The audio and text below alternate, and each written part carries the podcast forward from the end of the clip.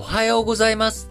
2022年、令和4年6月23日木曜日。本日も新聞解説、ながら聞きをやっていきたいと思います。えー、まず最初の話題、丸1として、イギリスの消費者物価指数、CPI が、えー、5月5月分がね、えー、昨日、えー、6月22日に発表されましたが、前年同月に比べて9.1%上がったということで、えー、4月の伸び率が9.0%でしたので、えー、0.1ポイント拡大したということになっております。現行の統計で遡れる1989年以降で最大の上昇率となり、イギリスの統計局が参考用に出している過去の長期推計データをもとにすると、1982年3月、9.1%と並ぶ40年ぶりの高水準となりました。えー、前月比では0.7%上昇ということで、えー、ガソリンや食料品、家具など幅広い品目が値上がりしたということで、えー、マーケット市場ではインフレ抑制に向けた利上げが続くという見方が多く、えー、景気の減速懸念強まりそうな様相を呈しております。えー、インフレ率足元で押し上げているのが食料品ということでね、えー、前年同月比の上昇率を見ると、えー、5月食品非アルコール飲料が8.6%と4月より1.9ポイント拡大しております。パンやシリアルの値上がりが目立つということで、えー、穀物などの原材料高を受けた価格転嫁が進んでいる模様ということになっております。えー、イギリスもね、えー、こう、インフレ、え、止まらずということになっておりますけれども、え、日本もですね、え、いろんなものの値段の値上がり、え、こちら、動いております。え食品の再値上げ相次いでいるということで、カルビー、昨日6月22日にですね、ポテトチップスなど一部商品を順次値上げすると発表しました。今年1月にすでに値上げしているポテトチップス、えー、今年2度目の値上げということになります。また、UCC、えー、上島コーヒーでしたっけ？これ。上島コーヒーは昨年9月以来、えー、一部商品を再値上げするということで、えー、原材料高に加えて物流費、まあ、ガソリン価格の高騰など、あるいは人件費の高騰なども含めて、えー、物流費の高騰、えー、さらに、えー、海外からの輸入に対して円安も進行しているということから、調達コストの増加分、価格に再転嫁していくという動きになっております。えー、まあ、こういったね、動き強まっている中、例えば、あアメリカではですね、ガソリン税、え、アメリカもガソリン価格高騰というところが非常に大きく影響しており、アメリカの5月の消費者物価指数 CPI 前年同月比で8.6%上昇という中、えー、中でもガソリン価格1.5倍に達しているという状況の中、えー、どういうふうにですね、ガソリン価格を抑えていくのかというところで、えー、バイデン大統領、昨日22日にガソリンと軽油への課税、えー、ガソリン税を3ヶ月停止するよう議会に要請するということになり、ガソリン価格を押し上げていくということを狙っての動きとなっております。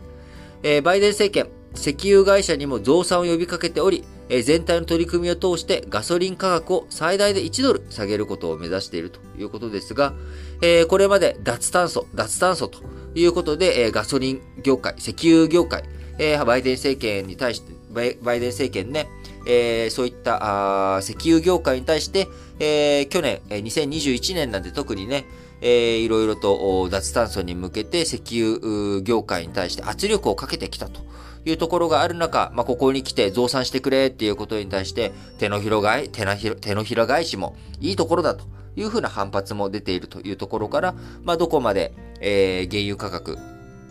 の高騰を抑えていく、増産にね、応じていくのか、どういうふうな動きになっていくのかというところはね、予断を許さないところです。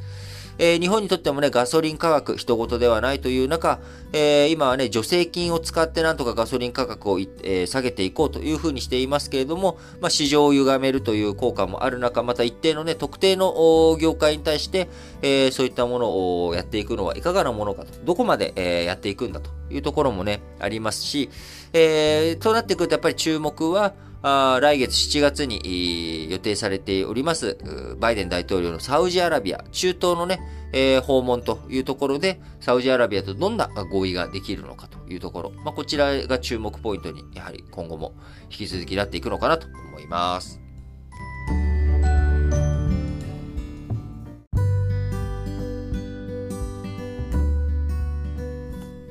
はい。それでは、丸2の話題としまして、えー、岸田文雄首相、今月のね、26日からドイツで開幕する主要7カ国首脳会 G7 サミットの中で、新興国の食料調達を支援する数百億円規模の無償協力を表明するということになりそうです。えー、今ね、あのー、まあ、先ほど丸一でも申し上げました通り、先進国、えー、日本も含めて、えいろんな国々でね、原材料高、穀物価格の高騰、えこういったものを受けて、え食料品のね、値段が上がってきていると。で、こちらについて、えエジプトとか、スリランカとか、中東諸国含めて、え穀物の輸入をしている国々、えこういった国々も穀物価格の高騰で、え苦しんでいるという状況になっています。え穀物価格の高騰、背景にはですね、えいろんな原材料高の高騰の中、あ影響ありますけれども、えやはり2月24日、プーチン大統領によるロシアから、えウクライナに対する侵攻、これに伴いまして、原材料高、より一層上がってきている。そして、穀物価格についても小麦の輸出国である、最大規模の、輸出国であるロシアやウクライナ、こちらから黒海から、小麦が出てこないと。いうこと。こういったことを受けて食料品、かなり食料価格の高騰、こちらがね、いろんな国々にダメージを与えていると。そういった状況の中、え先進諸国、えー、ロシアに対する経済制裁、こちらをね、進めているんですけれども、新興国については、なかなか、あみんな、うん、経済制裁、えー、それはね、ロシアとか先進国の中の話でしょと。我々はしたことじゃないですよと。えー、昨日お伝えしましたけれども、中国なんかはね、えー、ロシアからの原油、石油、こちらの輸入5月、非常に膨らんでいる、大きくなっていると。え国別で見たときに、えロシアからの石油の購入が大きくなっていると。いうことで、えなかなかロシアに対する経済制裁、え経済制裁網がうまく機能していないという状況。えこういった状況の中、あ日本、え先進諸国の一角として、え今、苦慮をしている困難な側面に出ている新興国に対して食料調達、支援していくという姿勢を示して、示すということになります。で、えー、こういう話をするときにですね、必ずまあ声として上がってくるのが、えー、そんなね、海外のことなんかよりも国内のことどうにかしろよっていう、まあ、声、えー、大きく出てくると思います。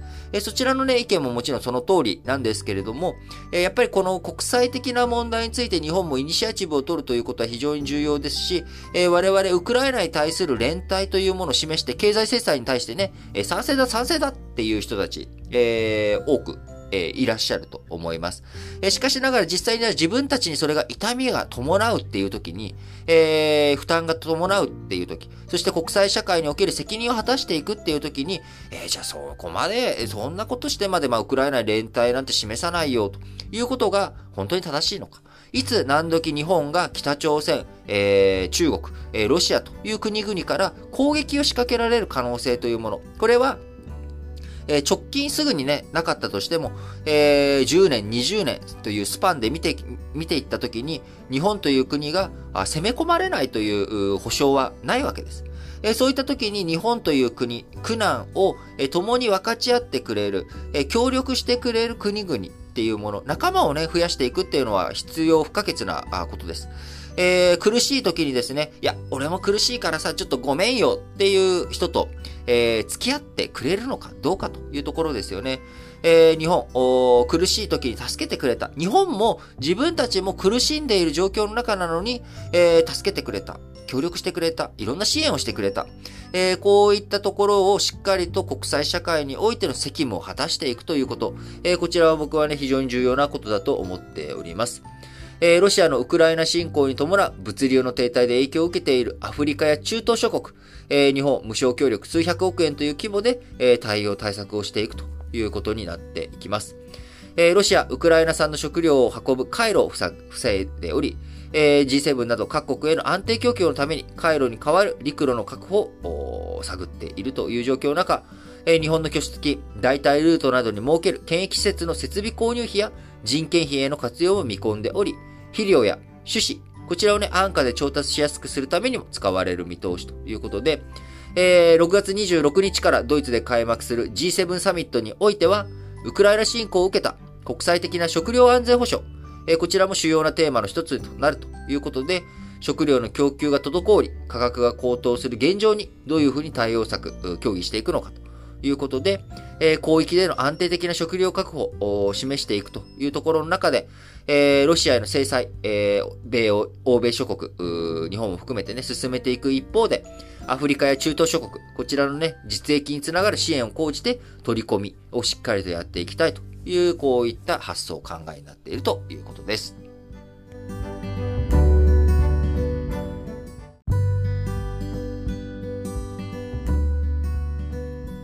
はい。それでは、丸3の話題としまして、えー、中国に対するですね、アメリカの、えー、ウイグル法、こちらが施行されることになりました。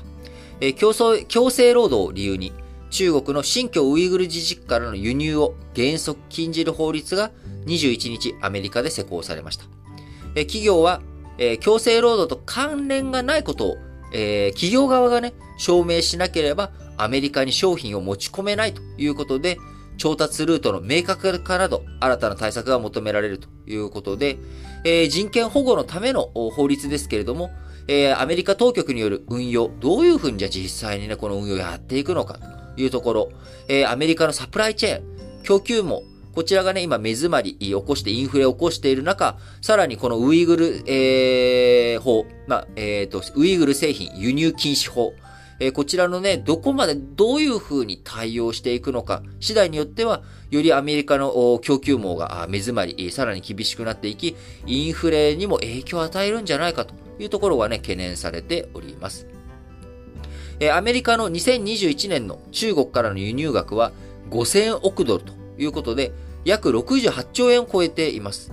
新疆ウイグル自治区からの直接輸入額については、アメリカ法律事務所のポール・ヘイスティングスは約6400万ドルと見積もっているということで、えー、ちょっと計算パッと1ドル100円でしかできないので、一旦1ドル100円で計算をしちゃうと、えー、64億円ぐらいということだから、まあ、80億円ぐらいってことですかね。えー、それぐらいの規模感だということですが、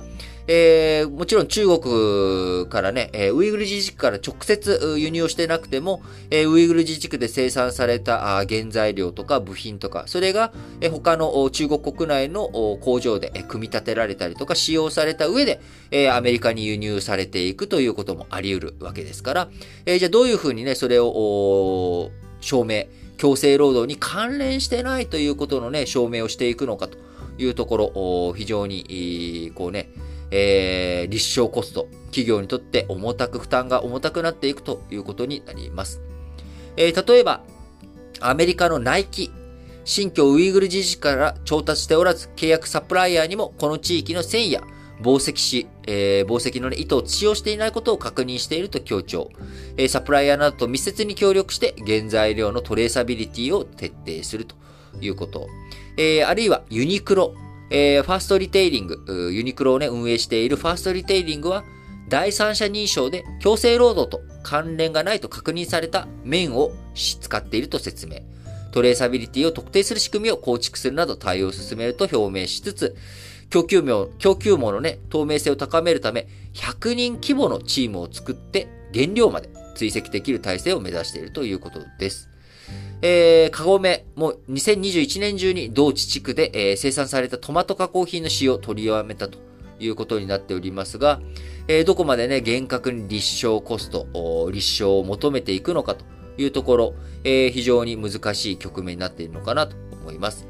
えー、アメリカ当局、どこまで対象を広げて厳格な審査を実施していくのか、不透さ不透明さも残っていく中、税関が過剰なアプローチを取り、米国市場への出荷を轟かせ、滞らせる可能性があると、えー、いうこと。えー、また新型コロナウイルス化で、や、その後の急速な需要回復の煽りで、今、アメリカの供給も非常にね、不安定な状態になっており、インフレの要因の一つにもなっている中、このウイグル法が施行されることによって、えー、一段とね、供給網に混乱が拍車をかけていくということになれば、えー、物価のね、上昇、アメリカ経済に与えるダメージ、えー、こういったものにも影響を与えていくんじゃないかなというふうに見られております。えー、また、中国絡みですけれども、えー、台湾、えー、に関係して、えー、アメリカ、台湾に武器支援、拡大法案、えー、あるいは太平洋諸国、太平洋諸国との関係強化、えー、こういったものの5カ年計画の策定、えー、こういったアジアへの関与拡大を目指す法案や決議案、えー、アメリカの議会の方で提出が相次いでいます。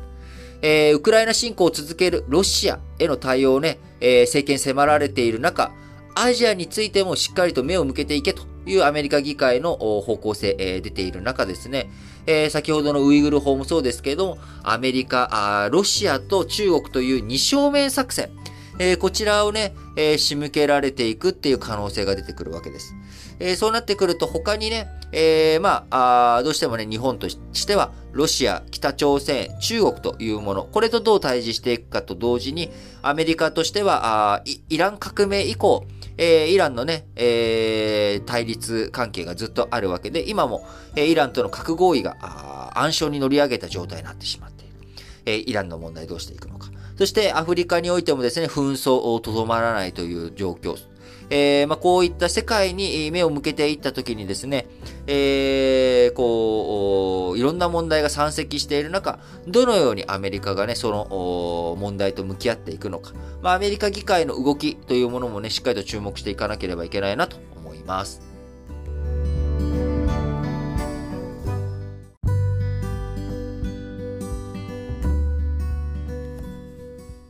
それでは、丸4の話題としまして、えー、お菓子とかね、あの、ロッテリアとかを展開しているロッテ。えー、こちらが酒類、お酒の事業に参入するということで、えー、人気アイスクリームである、人気商品のね、アイスクリームである、クーリッシュ。こちらにアルコールを加えた商品を、えー、6月27日に発売するということです。えー、新商品発売に向けて酒類の製造免許と販売免許を取得したということで、えー、近年好調な低アルコール飲料市場に参入し、新規顧客の獲得を狙っていくということです。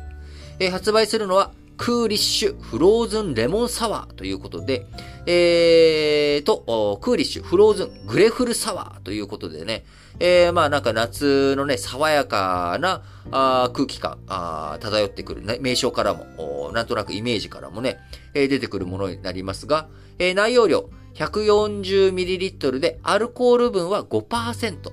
えー、価格は180円前後を想定しているということで、えー、主に20から30代の男女をメインターゲットとしているということですが、えー、まずは27日から通販サイトの Amazon で販売していくということで、7月に入ったらですね、一部地域限定で小売店での販売も予定しているということですが、これね、形状が通常のクーリッシュと同じなので、誤った購入を防ぐため、アルコール飲料売り場で販売するということですが、でも、冷凍なんですよね。あの、当たり前ですけど、アイスなので。そうすると、まあ、コンビニとかで売るの結構難しいですよね。どういう風に置くんだろう。えっ、ー、と、コンビニとかで売ろうとしたら。でも、なんかそういった、なんかね、あの、海辺のね、海水浴客で賑わうコンビニとか置きたいっすよね。なんか、なんとなく。えー、イメージ、なんか売れそうなあ気がしますけれども、えー、実際に今どういう風に売れるのかということ、まあ、今後の売れ行きを見ていきながら、えー、好調であれば、小売店での全国展開も検討していくということです。えー、ロッテ、2004年にサントリーやアサヒビールと共同で、シャーベット状のフローズンカクテル、えー、こちらセブンイレブンで、えー、限定で販売しましたが、その後、アルコール商品製造してきませんでした。えー、もうだから18年前ですね、2004年。え、今回は単独で事業展開していくということですけれども、えー、新商品、従来品と同じパウチ型の容器を採用しており、自宅のほか音楽フェスやスポーツ観戦などのアウトドア需要も想定しており、7月1日からはプロ野球ロッテの、えー、本拠地である ZOZO マリンスタジアムでも販売していくということですが、えー、酒類のね、えー、こちらの新商品ということになっていきますが、えー、なかなかこうずっとこのね、2年間酒類というものについては、なかなかこう新型コロナの影響もあって、えー、なんかね、お酒が目の敵にされて、なかなかこう飲食とか、えそういったところでお酒というものの消費が、あうまく、こうね、えー市場規模が厳しいという状況の中、まあ、新しく新商品を入れていくことによってアルコール市場、え、全体がね、どういう風になっていくのかというところも注目ポイントかなと思っています。えー、あとは、こういった新しい商品作っていった時に、まあ、付加価値、普通のクーリッシュよりもアルコールを入れていることによって値段を高くすることができる。そしてその値段が高くなったものが売れるということになっていけば、まあ、ロッテとしての企業の業績ね、企業としての売上高とか、え企業の収益という面でもどういうふうな影響を与えていくのかっていうところがね、注目されるポイントかなと思っています。え今、まあ、やっぱり、丸1のところでも申し上げました通り、えいろんなものの値段上がってきているという状況の中、さらにね、もう一段階、え値段も上げていこうとか、ポテトチップスとかね、家庭用コーヒーとか、あそういった状況の中、えー、既存製品の中に、プラスアルファ、付加価値をね、より向上することによって、単純に原材料とかが上がってるんじゃなくて、えー、いろいろとね、機能を向上させることによって、あの、値段を上げていくというものがうまくいくのかどうかですよね。一時期食品界、まあ今もそうですけれども、あの、機能性食品。えこういったものをつけることによって、えー、例えば、黒ウーロン茶とかね、えー、値段が普通のウーロン茶よりも高いんだけれども、機能性食品、あるいはね、脂肪がつきにくいとか、まあ、こういった付加価値をアピールすることによって、えー、値段、普通のものよりも高い、えー、値段で売ることができ、まあ、それが消費者もね、まあ、普通のものよりも値段が高いというのは特別な理由があるからだということで納得感を持って購入していくということにつながっていくので、まあ、このアルコール戦略、ロッテのね、え、2004年以来のことだということですけれども、えー、どういうふうに、まあ、アイスとかその冷たいものと、えー、アルコールの組み合わせというものがね、売り上げにどういうふうに影響していくのか、新しい市場ができていくのかどうなのかというところが注目ポイントかなと思います。えー、その一方でね、アルコールをめぐってのやっぱりトラブルとか、えー、そういったものがね、えー、より、こうなんでしょう。あの子供たちがね、間違えて、えー、こう摂取したりとか、アルコールを。あるいは、えー、こう、冷たくて、えー、スイスイ、こう、アルコールを取りやすくなるのかどうかわからないですけれども、あのまあ、アルコールをめぐっての健康被害とかね、えー、そういったことについては目配りを引き続きしていかなければいけないのかなと思います。えー、どうしてもね、禁止薬物ではないのでアルコールは、ついついアルコールの毒というもの、僕らは軽く見がちですけれども、えー、アルコールというものがね、えー、いろんなその飲酒運転しかり、えー、アルコールに伴ったあ暴力事件とか、あ問題行動とか、えー、そういったこともあり得ますので、まあ、あのー、皆さんね、この、ながら聞きをお聞きの皆さんは、あの適切なお酒との付き合い方できていらっしゃると思いますけれども、えー、今一度ね、まあ、こういったあアルコール製品とか拡大していく、市場が拡大していく中で、アルコールとの付き合い方とか向き合い方というものもね、えー、冷静に見ていく必要があるのかなと思っています。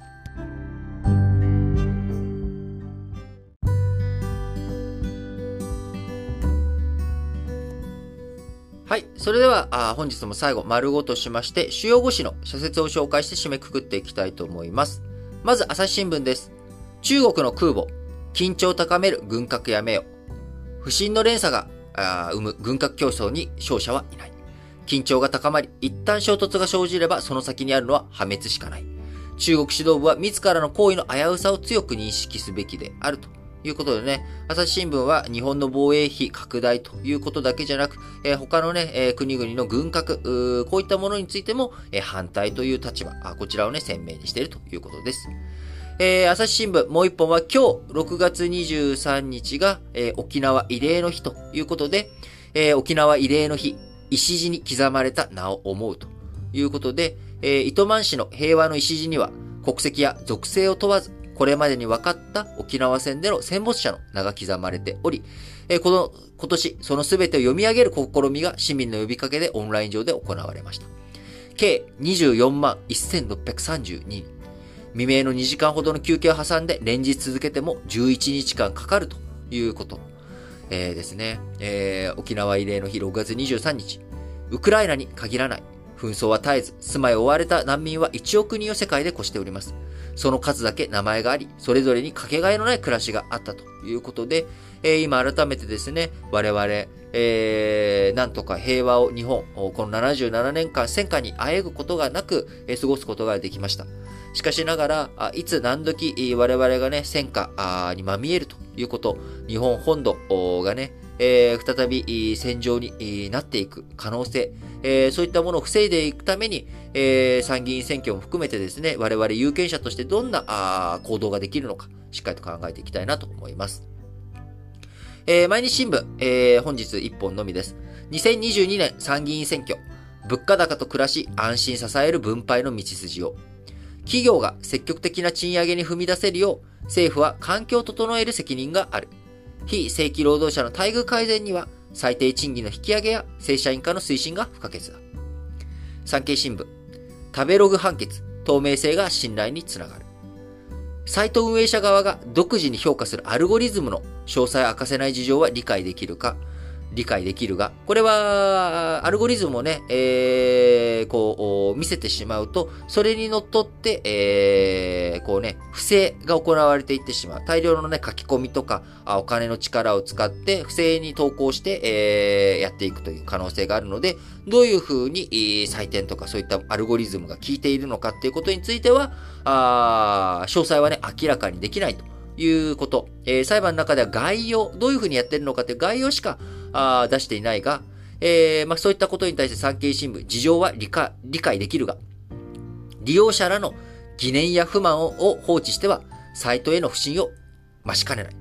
できるだけ丁寧に説明することがサイトの信頼を高めると主張しております。えー、産経新聞もう一本は、参議院選挙始まる。良識の負担う自覚持て。参院議院議員は衆議院議員と違って任期途中の解散に伴う失職がなく、一度当選すれば6年間の任期が保障されている。より長い在職を通じて指揮権や専門性を生かし、政策や法案などを議論、議決することが期待されているということで、えー、やっぱりね、6年間というのを考えてみたら我々、えー、6年間、小学校ね、えー、小学校1年生から6年生までの6年間、同じ期間、えー、参議院選挙を勝利してね、参議院で、えー、6年間過ごすことができるということになるわけですから、まあ、議員の方々についてはですね、やはり、え、当選前だけじゃなく、当選後もね、しっかりと勉強を進めていっていただきながら、より、良い判断ができる。えー、そういう人材をね、あの、我々も選挙の中で選んでいくという姿勢、えー、こちらがね、欠かせないんじゃないのかなと思います。えー、読売新聞、公金系の創設。効果的な対策で再犯防ぎたい。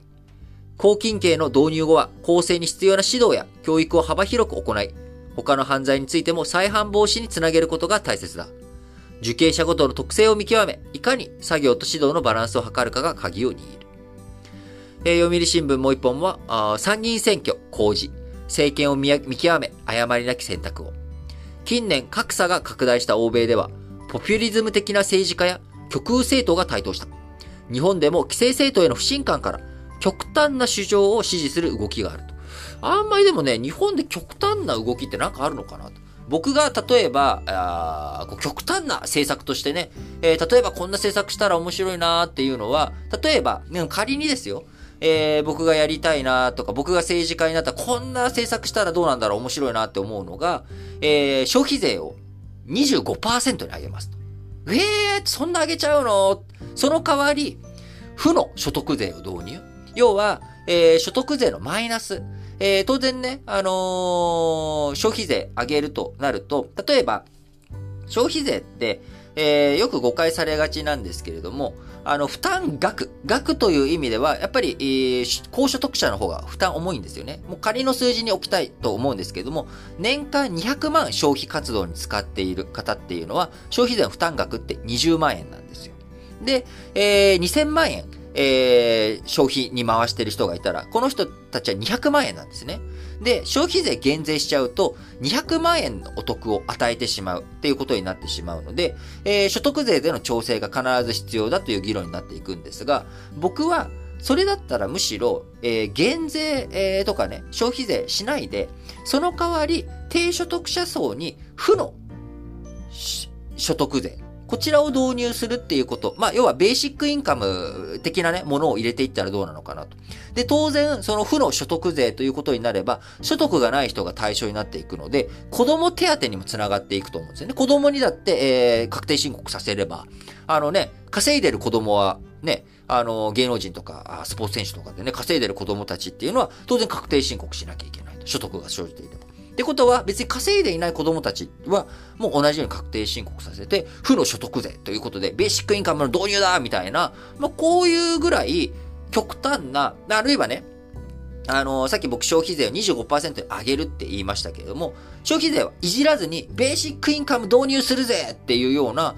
こういった、なんかまあある種極端と思えるような、えー、政策こういったことは特にあんまり聞かれてこないので、なんか、